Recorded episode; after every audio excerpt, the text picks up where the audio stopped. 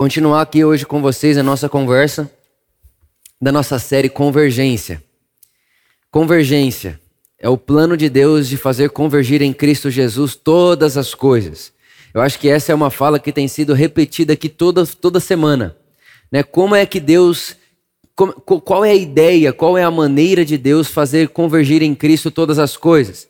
Né? E nós falamos que é, o jeito de Deus levar as coisas de volta para casa é o reino de Deus. Né? Então, quando Jesus ele encarna, o que, que é Jesus? Jesus é Deus encarnado nos sentidos humanos. Então, esse Deus que se encarnou e veio viver entre nós, ele traz para a gente um novo jeito de vivermos. Existe um jeito de Deus para vivermos. Existe um jeito certo de Deus para vivermos. Deus nos apresenta um jeito de vivermos. Né? Uma das traduções, inclusive, para a palavra reino de Deus é jeito de Deus. Então Deus traz para nós um jeito para que vivamos. E esse jeito que ele traz para nós é um jeito que produz paz, justiça e alegria. Então Deus em Cristo Jesus, Deus em Jesus de Nazaré, né, ele traz para nós essa possibilidade de experimentarmos o seu jeito de vida, como é que Deus vive como é que Deus se porta, como é que Deus se movimenta. Então, em Jesus, Deus entra nas nossas relações sociais. Em Jesus, nós encontramos a maneira de Deus se relacionar com o vizinho. Em Jesus, nós, nós encontramos a maneira de Deus se relacionar com o diferente. Em Jesus, nós encontramos a maneira de Deus se relacionar com o pobre, com o rico.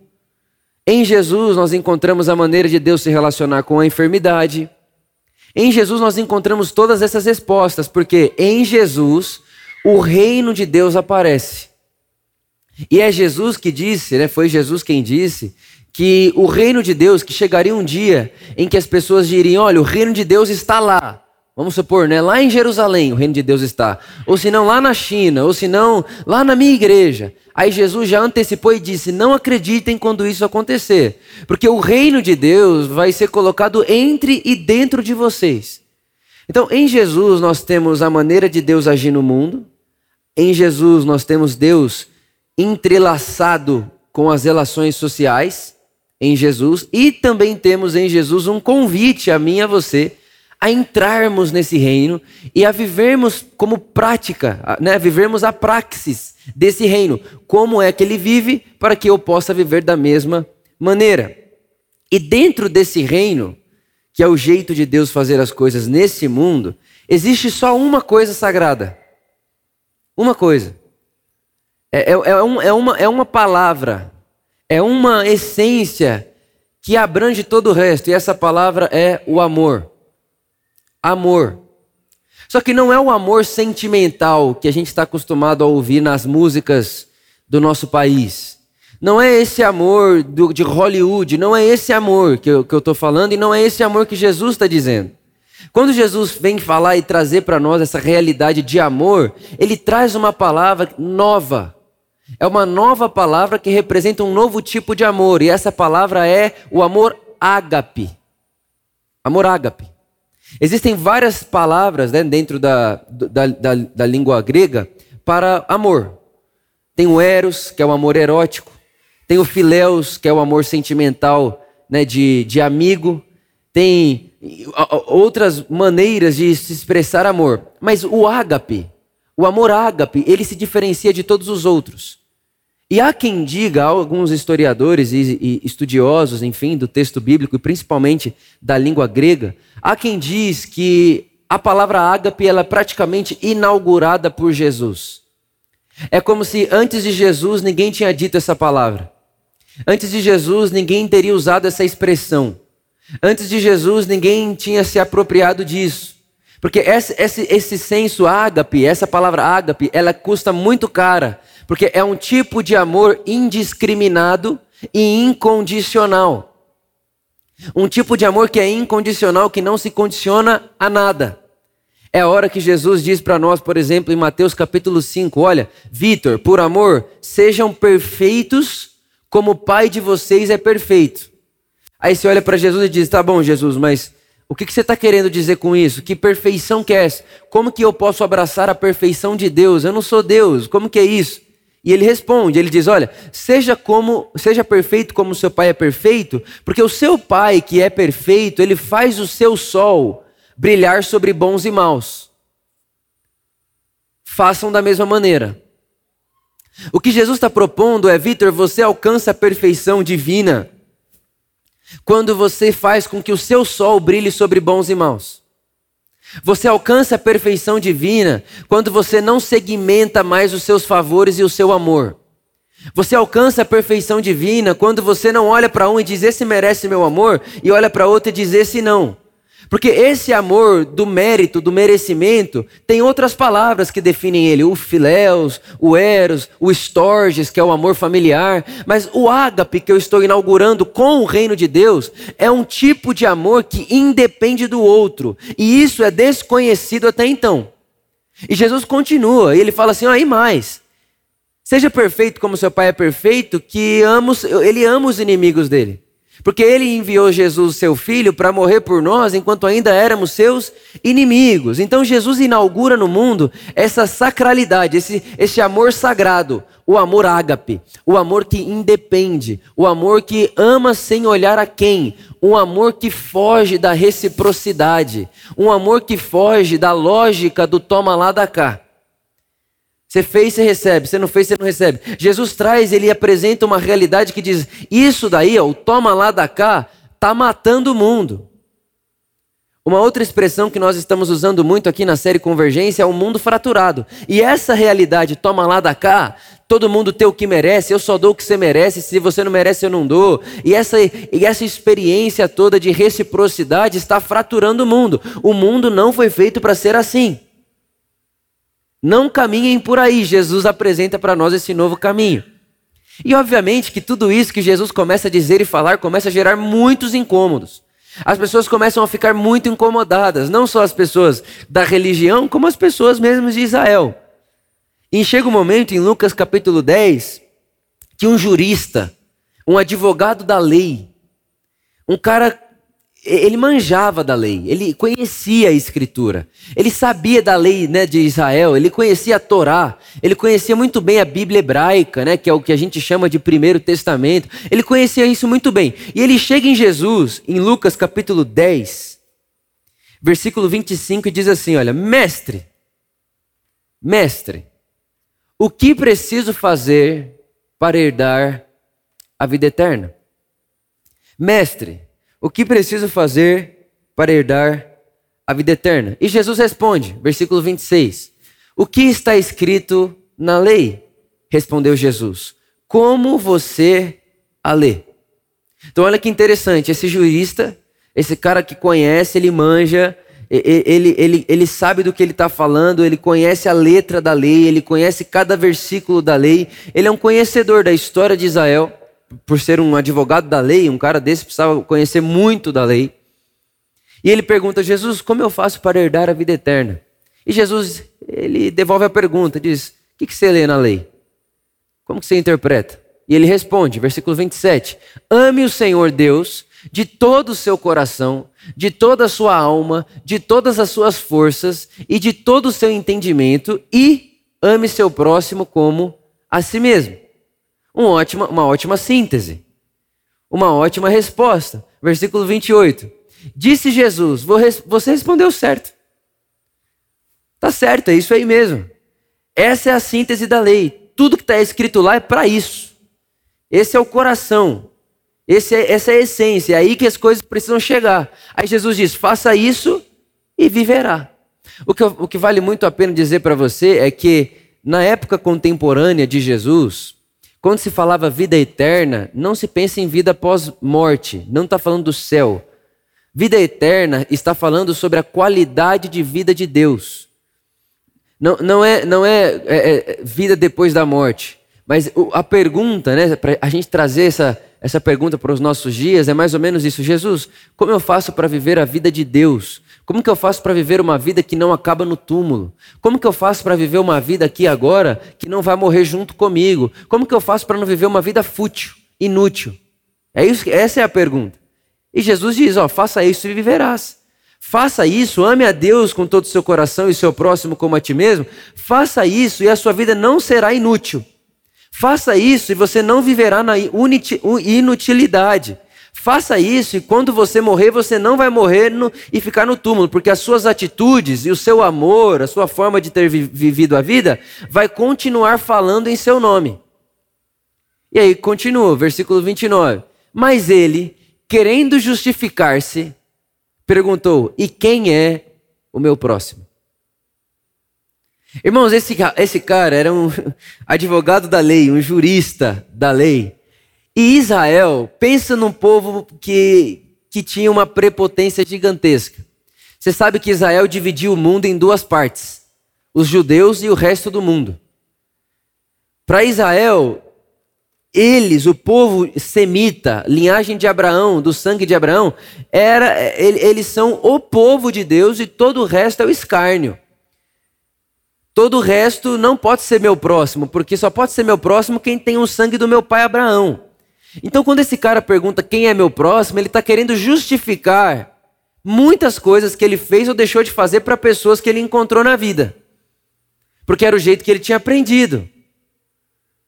É, judeu faz para judeu. Meu irmão no mundo é o judeu. E aí Jesus vai contar uma história. E essa história eu vou tentar, enquanto a gente lê, eu vou tentar trazer ela para o nosso mundo contemporâneo. Eu vou tentar, mas eu nem sei se a gente vai conseguir. De tão escandalosa e de tão afrontosa que é essa história, essa parábola que Jesus vai contar agora nos seus dias. Próximo versículo, versículo 30. Em resposta, Jesus disse: Um homem descia de Jerusalém para Jericó quando caiu nas mãos de assaltantes. Esses lhes tiraram as roupas, espancaram-no e se foram, deixando-o quase morto. Aconteceu estar descendo pela mesma estrada um sacerdote. Quando viu o homem, passou pelo outro lado. Quando viu o homem, passou pelo outro lado. O que, que eu preciso dizer para você aqui?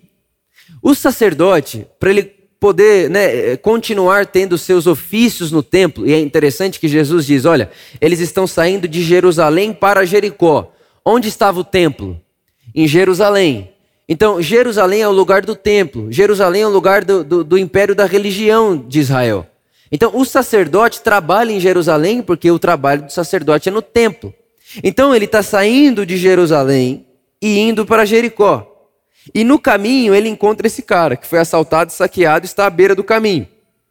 Só que tinha uma lei que dizia o seguinte: se um sacerdote tocar num morto ou se aproximar muito de um morto, de uma pessoa morta, esse sacerdote agora está impuro e não pode mais fazer as suas funções no templo por muitos dias. Então, quando esse sacerdote passa pelo outro lado, ele está pensando nisso também. Se esse cara estiver morto, eu não posso tocar esse cara, eu não posso me aproximar desse cara, porque se eu tocar nesse cara, eu vou perder dias de emprego. E na época, nesse momento da história, você não recebe por mês, você recebe o trabalho do dia. Então o sacerdote passa de largo. Próximo, 33. Mais um. Não, volta, volta. Isso a gente não leu ainda. E assim também um levita. Quando chegou ao lugar e o viu, passou pelo outro lado. Gente, sacerdote e levita eram as pessoas mais respeitadas dentro da religião de Israel. O sacerdote é o cara que representa Deus para o povo e o povo para Deus. Então, o que é o sacerdote? É o cara que vai até Deus, aprende de Deus, vai para o povo e ensina de Deus. E ao mesmo tempo, ele aprende do povo, porque é ser humano, vai até Deus e diz: Ó, oh, o ser humano é assim. Então ele defende o povo para Deus e ele ensina Deus para o povo. Esse é o sacerdote. E o levita eram as pessoas responsáveis por fazer a, as, questões do, as questões do templo funcionarem. Então, se você ler lá Levítico, né, todo o texto de Levítico vai estar ensinando como um levita deve viver. Então, um sacerdote e um levita são pessoas muito especiais na, na religião de Israel. Agora, tem uma pessoa que para Israel é considerado em Israel sujo, porco, imundo e traidor. E essa pessoa, esse tipo de gente que é considerado tudo isso para Israel, são os samaritanos. O samaritano. Há quem diga que quando acorda de manhã um judeu bem tradicional, ortodoxo, ele levanta de manhã e agradece por duas coisas. Ele agradece por não ser mulher e agradece por não ser samaritano. Então você imagina que prepotência a pessoa acorda de manhã e diz: Deus, obrigado. Obrigado porque eu não sou mulher. E obrigado porque eu não sou samaritano. Tipo assim, eu poderia ser qualquer outra coisa, mas isso aqui eu não posso ser de jeito nenhum. Porque os samaritanos eram traidores judeus. Porque que, que, que, o que, que está em Samaria? É um judeu misturado com gentil. Então, quando os, o pessoal de Israel começou a se misturar com os gentios, e quem que são os gentios? Qualquer outra raça que não seja de Israel, começou ali a nascer outras, a, a linhagem que não é pura. Então, para um judeu puro, ele dizia: não, o samaritano ele é imundo, porque tem tem sangue misturado ali. Eles, eles, eles, eles tornaram impuro o sangue de Abraão, eles traíram nosso pai Abraão. Então, para eles, aquilo é uma afronta. O samaritano é tudo que eles não queriam ser, e assim, não há nada bom que possa vir de Samaria. Pelo contrário, se pudesse ele, se, se eles pudessem, eles fariam acabar Samaria. Porque Samaria também tinha um templo, Samaria também tinha uma lei. Samaria para um judeu, Samaria está defraudando o nome do Deus de Israel. Porque como que pode, agora com o sangue misturado, querer falar em nome de Deus? Que Jesus está contando uma história, uma parábola. Lembre-se, um jurista da lei perguntou para Jesus sobre vida eterna. E Jesus está respondendo a essa pergunta com essa história. Então, de repente, ele diz: passa o sacerdote, vê o cara assaltado, vê o cara quase morto, não faz nada. Passa o levita, vê o cara assaltado, quase morto, não faz nada. Mas aí vem o versículo 33. Quando passa um samaritano. Irmãos, isso é de arrepiar. Isso é de fazer as pessoas rangerem os dentes. Passa um samaritano estando de viagem. E ele, estando de viagem, chegou onde se encontrava o homem. E quando o viu, teve piedade dele, teve compaixão. Se sentiu afetuoso, sentiu amor, sentiu carinho, sentiu compaixão. Próximo verso. Aproximou-se, enfaixou-lhe as feridas, derramando nelas vinho e óleo, depois colocou-o sobre o seu próprio animal levou-o para uma hospedaria e cuidou dele. Verso 35. E no dia seguinte, Deus deu dois denários ao hospedeiro e lhe disse: Cuide dele, e quando eu voltar, pagarei todas as despesas que você tiver. Cuide dele, e quando eu voltar, eu vou pagar toda despesa que ele deixar acumulada aí. Verso 36. Qual desses três Irmão, consegue imaginar a cena, Jesus? Ele está na frente de um cara que é um advogado da lei de Israel, sangue puro, semita, defensor de Abraão, defensor da pureza judaica. E um cara desse, ele, ele, ele é assim, ele encarna tudo isso de uma maneira assim, aquilo é a identidade dele. Aí Jesus olha para ele e diz: Qual desses três você acha que foi o próximo do homem que caiu nas mãos dos assaltantes? E aí respondeu o perito na lei, aquele que teve misericórdia dele. E Jesus lhe disse: Vá e faça o mesmo. Irmãos, se a gente for tentar trazer isso hoje para o nosso mundo, é a mesma coisa de um evangélico cristão católico, sabe aqueles bem rígido, aqueles bem legalista, aqueles aqueles bem assim, da lei mesmo, assim, do, do, do rigoroso, tradicional rigoroso, no sentido ruim da palavra. Ele chega em Jesus e fala assim: Jesus, como que eu faço para como que eu faço para herdar a vida eterna? Aí Jesus começa a contar essa história. Falei, então, eu vou te contar uma história e você vai entender. Tinha um cara, estava passando por uma rua em São Paulo, e ele foi assaltado e saqueado. Ele foi assaltado e ele foi saqueado. Deixado à beira do caminho, quase que morto. E aí passou o apóstolo da igreja que você gosta. E ele passou de largo, não fez nada. E aí depois passou o músico que você gosta de ouvir, aquelas músicas que ele canta para mim no céu. Aquelas músicas que ele fala sobre como é bom adorar a mim no céu. Como é bom adorar a Deus aí. Deus, aquelas músicas que eles cantam, Maranata, vem para cá ou leva a gente para aí porque a gente quer fugir desse mundo. Passou esse daí também. E esse daí passou de largo também. Mas de repente, perto da onde aconteceu o assalto, tinha uma mesquita. E estava saindo dali uma mulher, uma mulher muçulmana. Com a sua roupa, com o seu traje, com toda a sua tradição. E ela estava passando por ali, quando ela viu aquela ferida, quando ela viu aquele problema, ela parou tudo o que estava fazendo e foi ajudar.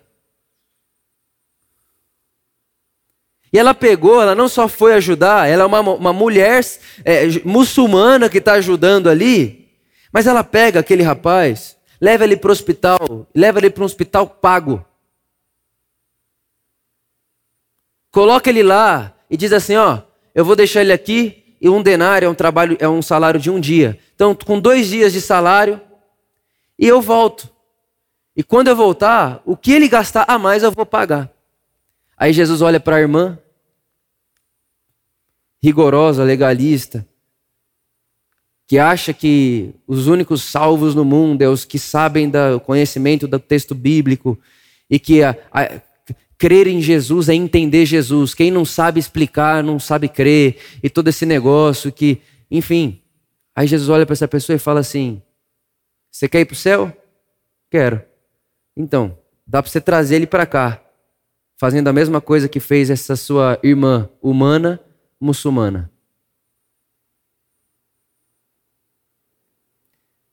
Mais ou menos isso que estava acontecendo ali na hora.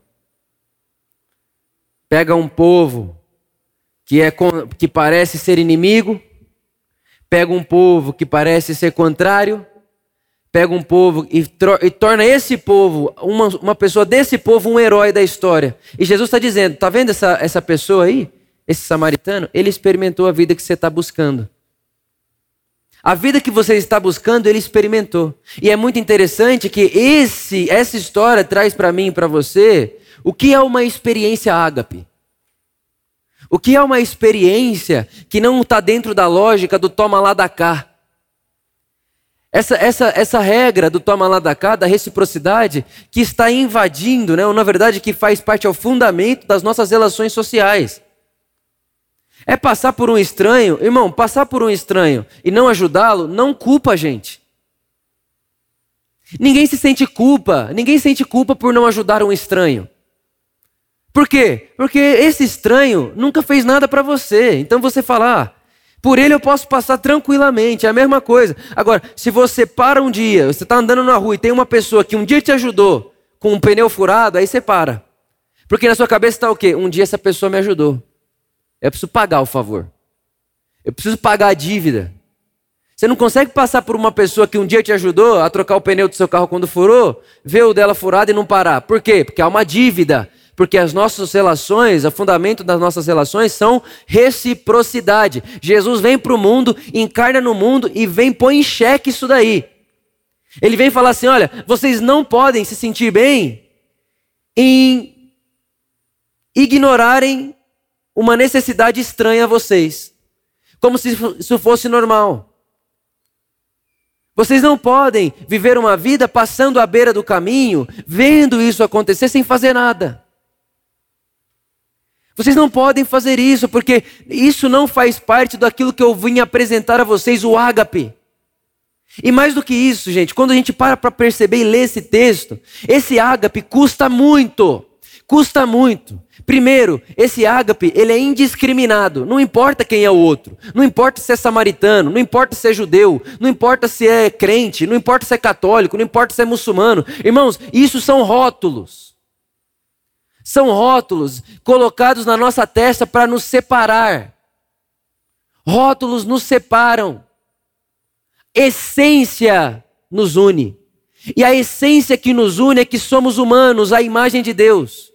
A essência que nos une é que Deus fez o ser humano à sua imagem e semelhança. Deus não fez o judeu à sua imagem e semelhança. Deus não fez o crente à sua imagem e semelhança. Deus não fez o evangélico protestante à sua imagem e semelhança. Deus não fez o católico à sua semelhança. Deus fez o ser humano à sua imagem e semelhança. E essa essência precisa derrubar os nossos rótulos. Se nós queremos convergir em Cristo Jesus todas as coisas, nós precisamos desse amor ágape que é indiscriminado. que é indiscriminado. Ele não discrimina nada e nem ninguém, porque ele não vive na vida dos rótulos. O rótulo não diz nada para ele, porque ele é da essência. O que liga você a mim é muito mais do que o que eu sei sobre você. Porque o que eu sei sobre você não é você.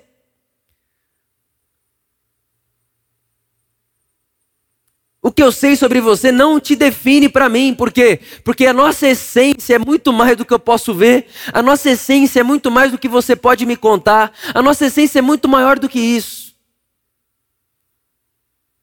Um amor ágape indiscriminado que vive da essência.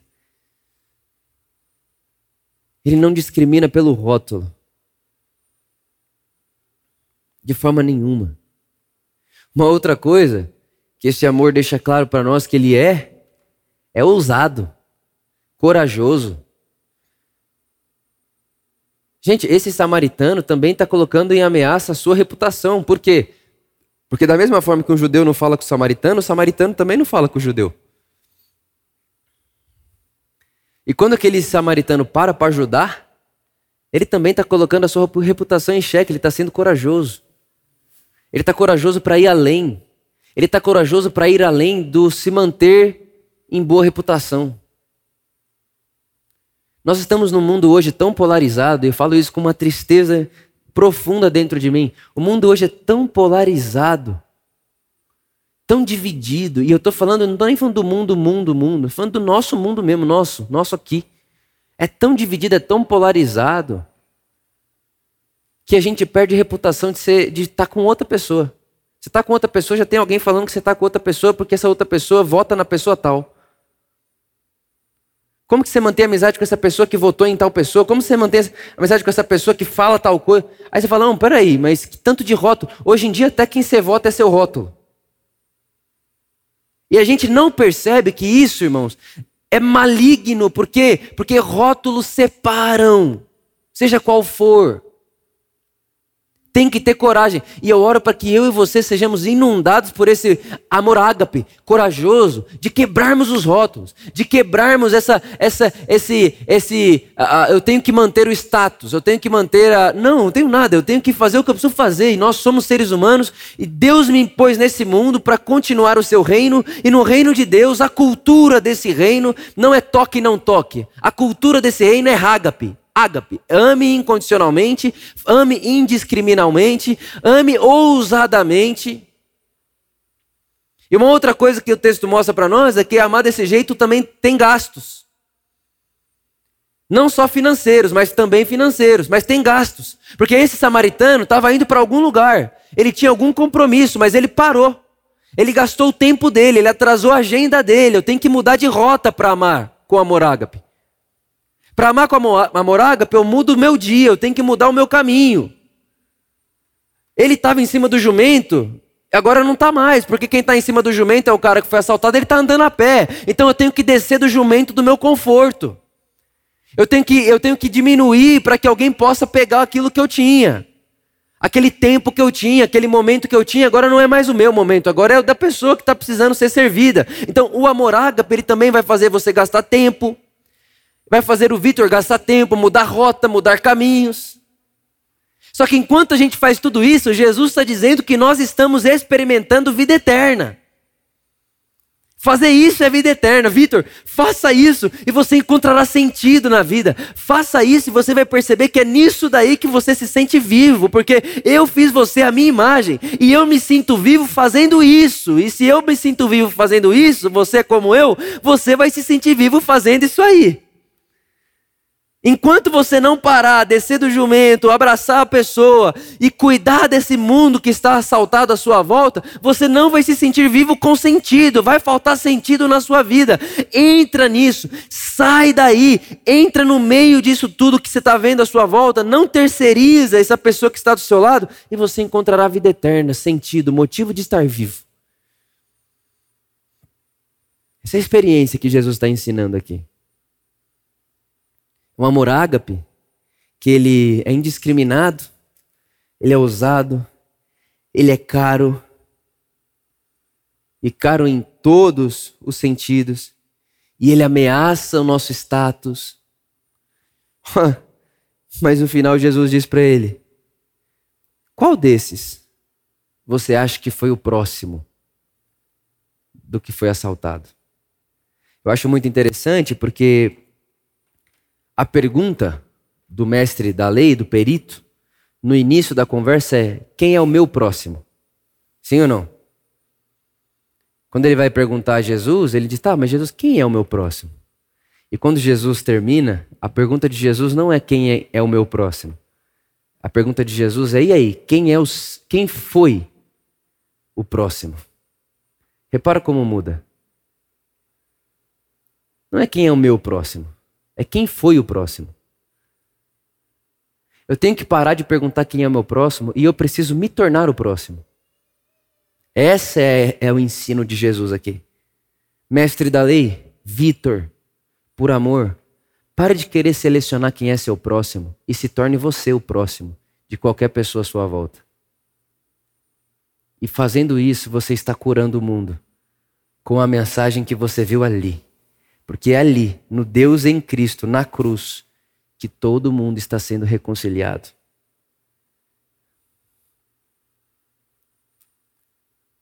Vitor, para de querer perguntar, ele é o meu próximo? Ela é? Será que ele é? Será que ele é? E começa a perguntar, eu estou sendo próximo de quem à minha volta?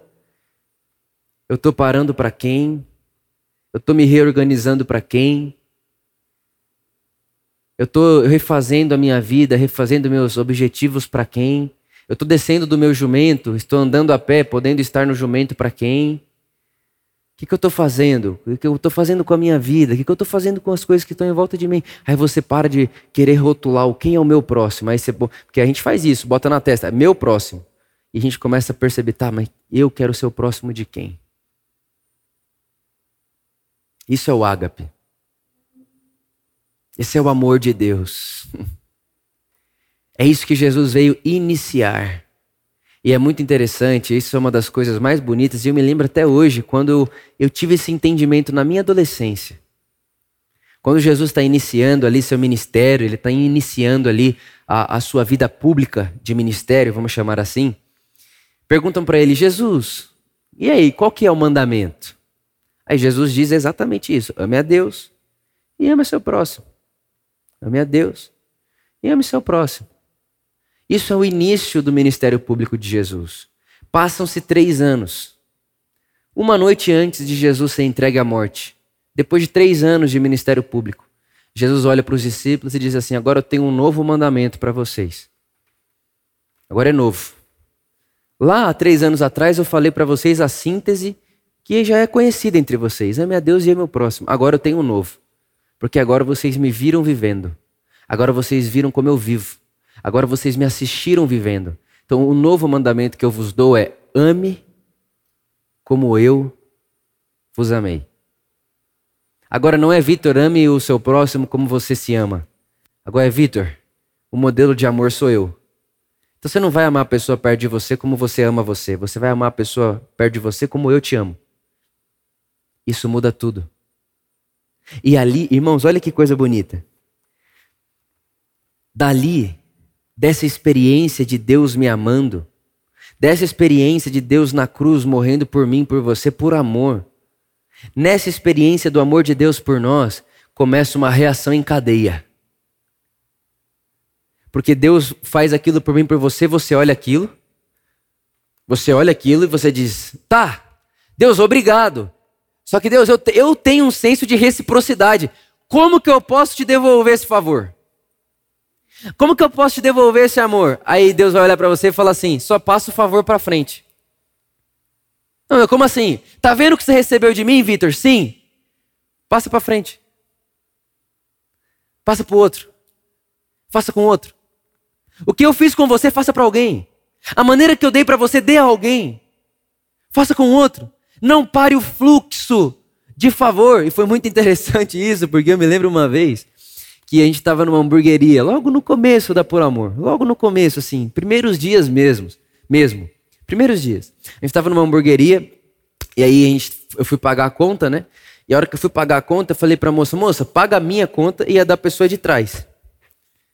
Paga a minha conta da pessoa de trás. A pessoa de trás era uma pessoa nova na fé, uma pessoa que, que na, na, época, né, tinha acabado de se entregar a Jesus e tal. Daqui, aqui da nossa comunidade, inclusive até, até hoje. Capaz de estar por aí. Eu paguei a minha dela. Quando ela chegou e ela viu que a dela estava paga, ela falou: Ah, então eu vou pagar o do outro. Aí ele foi e pagou a do outro. Aí o outro chegou e viu que a dele estava paga. Ah, então eu vou pagar o do outro. Aí, irmão, de verdade. Sabe essa pessoa que eu dei o exemplo do evangélico, rigoroso tal? Uma das pessoas que estava com a gente era essa pessoa. A hora que chegou a vez dela, ela foi pagar. A moça, ó, ele pagou o seu. Aí a pessoa falou: Ufa, Deus me presenteou. E eu vi aquilo. Você imagina se eu fiquei furioso, né? Deus me presenteou. Interessante. É legal a verdade. Deus realmente presenteou ela. Só que a retribuição do presente é passa o favor para frente. Pago do próximo. Dê ao outro. Não deixe o fluxo parar em você. O que chega a você não deixa ficar em você. Não seja você um, um amontoador de presentes. Seja um distribuidor de presentes. Recebe e dá, recebe e dá, recebe e dá. É um rio. É um rio. É um rio que flui. Não é uma represa. Não é uma coisa que fica ali estagnada. Um lago. Não se torne um lago.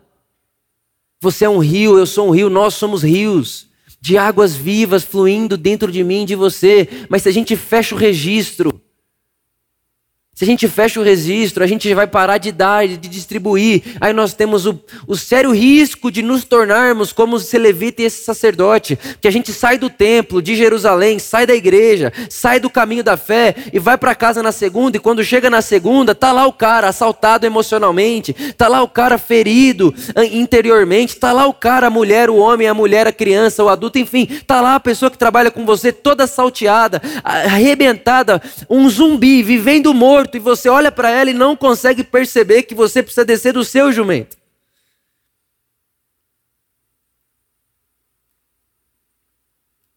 Porque a experiência do templo de Jerusalém não, ela não pode acabar no templo de Jerusalém. O que eu estou recebendo no templo de Jerusalém precisa se tornar a provisão que eu tenho para dar fora do templo de Jerusalém. Isso é convergir em Cristo tudo que eu ganho, inclusive. Tudo que eu tenho. Tudo que eu recebo. Esse, essa é a cultura desse reino ágape que Jesus trouxe para nós. No jeito de Deus levar o universo de volta para casa, não existe a lei da reciprocidade. Jesus põe em xeque a lei da reciprocidade. Irmãos, eu sei, isso para nós que vivemos nesse mundo é uma confusão. Sim ou não? Aqui tudo é mérito. Aqui tudo é mérito, aqui tudo é recíproco, aqui tudo é toma lá da cá. Mas nós somos o povo que vivemos nesse mundo com a lógica de outro. Nós somos a antecipação desse reino eterno.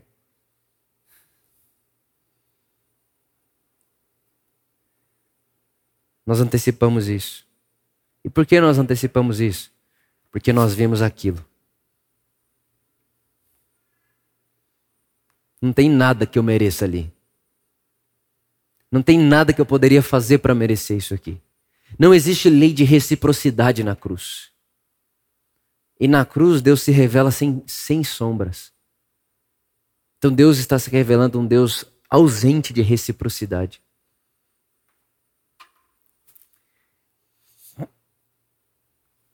Duas pessoas, duas figuras das parábolas de Jesus me interpelam muito: o bom samaritano e o pai do pródigo. A gente falou sobre o pai do pródigo aqui na primeira semana da série. O pai do filho pródigo e o bom samaritano. Os dois revelam uma experiência de Deus de um amor em excesso. E esse amor, irmãos, guarde isso que eu estou falando para você. Amar não é gostar. Amar não é gostar. Gostar é outra coisa. Tem gente que eu amo e não gosto. Porque gostar é da, é da ordem da afinidade. Gostar é na ordem. É, é, é, outra, é outra coisa. É gostar, eu gosto de estar com. Amar é outra coisa. Jesus me disse para amar meu inimigo, mas eu não preciso gostar do que ele faz. Pelo contrário, eu odeio muitas vezes o que ele faz, mas eu amo ele, eu quero bem a ele. Amar não é gostar. Jesus não gostava de estar com muita gente. Tá? É nítido nos evangelhos. Mas ele amava todas aquelas pessoas. Ele não gostava de estar com certas pessoas, mas ele amava. Gostar não é amar. E amar não é sentimental. Ah, mas eu não estou sentindo, né? Eu estava até esses dias atrás numa, num encontro que eu estava tendo com, com vários pastores e com um pastor que mentoria a minha vida, que me aconselha, que me pastoreia. Ele estava falando de uma fala de Eugene Peterson, que esse mundo pós-moderno que nós entramos, ele tem uma nova trindade. A nova trindade desse mundo pós-moderno é os nossos santos sentimentos, os nossos santos desejos e as nossas santas vontades. É a nova trindade. Meu desejo, minha vontade, minha necessidade. É o culto do ego, o culto do eu. Então eu não estou sentindo que eu deva fazer isso. Amar não é sentir. Ah, mas eu não desejo fazer isso. Amar não é desejar. Ah, mas eu, eu não acho que eu precise fazer. Amar não é necessidade. Amar é uma escolha de se esvaziar. Foi isso que Deus fez. Eu me esvazio. Tende em vós o mesmo sentimento que houve em Cristo Jesus, que sendo Deus, não usurpou ser Deus, algo a qual devia apegar-se, mas tomou forma humana. Isso é amar, é uma escolha. Jesus não olhava lá do céu e gostava de tudo que acontecia aqui. Mas não é sobre gostar do que acontece, é sobre amar. É sobre se esvaziar para. Essa é a experiência do amor. E a última coisa, para a gente orar. A última coisa que essa parábola me ensina é que existem no mínimo três tipos de pessoas no mundo. A primeira são os assaltantes. Aquilo que é seu é meu. Com certeza você já conheceu alguém assim, ou eu e você, em algum momento da, algum momento da nossa vida, já fomos assim. E temos que cuidar para não sermos. O que é seu é meu. O que, e, e o que é seu é meu não é só ser um ladrão. Não, é do coração mesmo. É, uma, é um senso de eu merecia ter o que você tem. Eu deveria ter o que você tem. Você não merece o que você tem, eu deveria ter o que você tem, porque o que é seu é meu. Essa é a primeira pessoa que aparece na parábola. Eles pegam o que é do outro como se fossem deles. Inclusive, quando você quer cuidar da vida de alguém, você está fazendo isso. Está querendo o que é dela para você. Não queira cuidar da vida dela. O que é dela é dela. Então tem muita gente que vive no mundo assim: o que é seu é meu. O que é seu é meu. O que é seu é meu. O que é seu é meu. Essa é a primeira pessoa que a parábola ensina. A segunda pessoa que a parábola ensina é o sacerdote levita. O que é meu é meu. O que é seu é seu. O que é meu é meu. O que é meu eu fiz para ter. O que é meu eu fiz para merecer. O que é meu é meu. Eu cuido do meu e dos meus. Então, esse não é o amor ágape. Esse é o amor, é o amor filéus. É o amor dos amigos. Esse é o amor estorges. É o amor da família. É o amor eros. É o amor da esposa, do marido. Eu cuido do que é meu. O que é meu é meu. O que é seu é seu. O sacerdote o levita. Cada um com seus problemas. Hum. Quem nunca pensou isso? Vai, fala a verdade. Não, diante dessa acusação, quem aqui sai impune? Ninguém. Tipo, ah, o problema é dele. Não fui eu que escolhi o que ele escolheu. Não fui eu. Eu, eu teria feito diferente. Ele está nessa porque ele fez. Porque, quem mandou ele passar aqui nesse caminho uma hora dessa? Quem mandou ele passar do, aqui nesse caminho perigoso de madrugada? Agora que ele, ele foi assaltado, o problema é dele. Eu vim passar de manhã porque a noite é perigoso. O que é meu é meu, o que é dele é dele. Tinha que ser mais inteligente, devia ter passado na hora certa. Então, primeira pessoa, o que é seu é meu. Segunda pessoa, o que é meu é meu e o que é seu é seu. E a terceira pessoa, que é o samaritano, que diz: o que é meu é nosso. O meu jumento é seu, pode subir. eu vou andando. O meu denário é nosso. Pode hospedar ele no melhor hospital que tem, eu vou pagar. O meu tempo é nosso, porque eu tinha compromisso, mas parei para você. Então o que é meu não é meu. O que é meu é nosso. Então são três tipos de maneira de a gente se posicionar na vida. Irmãos, eu não estou falando para você que você tem que falar assim para o mundo inteiro, ó, oh, tudo que é meu é de você. Não, é para o seu próximo e para de quem você é próximo. Não é se tornar um messias. Não, não é isso. Não é esse caminho. O caminho de Jesus é um a um. É, é, é, é na sua casa, no seu vizinho. Ele é na vida. É em volta de você, no seu trabalho. O que é meu é meu, ou o que é seu é meu, ou o que é meu é nosso. E a minha oração e o meu desejo para cada um de vocês que estão aqui me ouvindo aqui agora ou aí na sua casa me ouvindo, seja lá quando, se hoje, dia 19 de setembro ou qualquer outro dia que esse som, esse vídeo vai chegar para alguém, o meu desejo é que haja dentro de nós um senso e uma intencional uma intencional rapidez em levarmos a nossa consciência a esse lugar de que, peraí, o que é meu é nosso. O que é meu é nosso, porque o que é meu ganhei dele. E a maneira que ele falou para mim, cuidar do que eu ganhei dele, é fazer com que o fluxo continue. Aquilo que ele deu para mim, ele quer que transborde. Aquilo que ele fez por mim, ele quer que transborde. Aquilo que chegou até mim, ele quer que transborde. E é isso que o Paulo vai dizer. Vocês não devem dever nada uns aos outros, a não ser o ágape. Vocês estão em dívida uns para com os outros. É, Paulo? Qual dívida? Ágape. Amor. Amor. Ágape. Amor. Ágape. Não é qualquer amor, é o ágape. Não é o amor que cuida dos meus, é o ágape. Não é o amor do sentimento, é o ágape. Não é o amor do meu desejo, é o ágape. É fazer contrariado muitas vezes. Não é o gostar, é o ágape. É fazer sem gostar muitas vezes. Que essa consciência, que essa realidade, que essa espiritualidade faça parte da minha e da sua vida.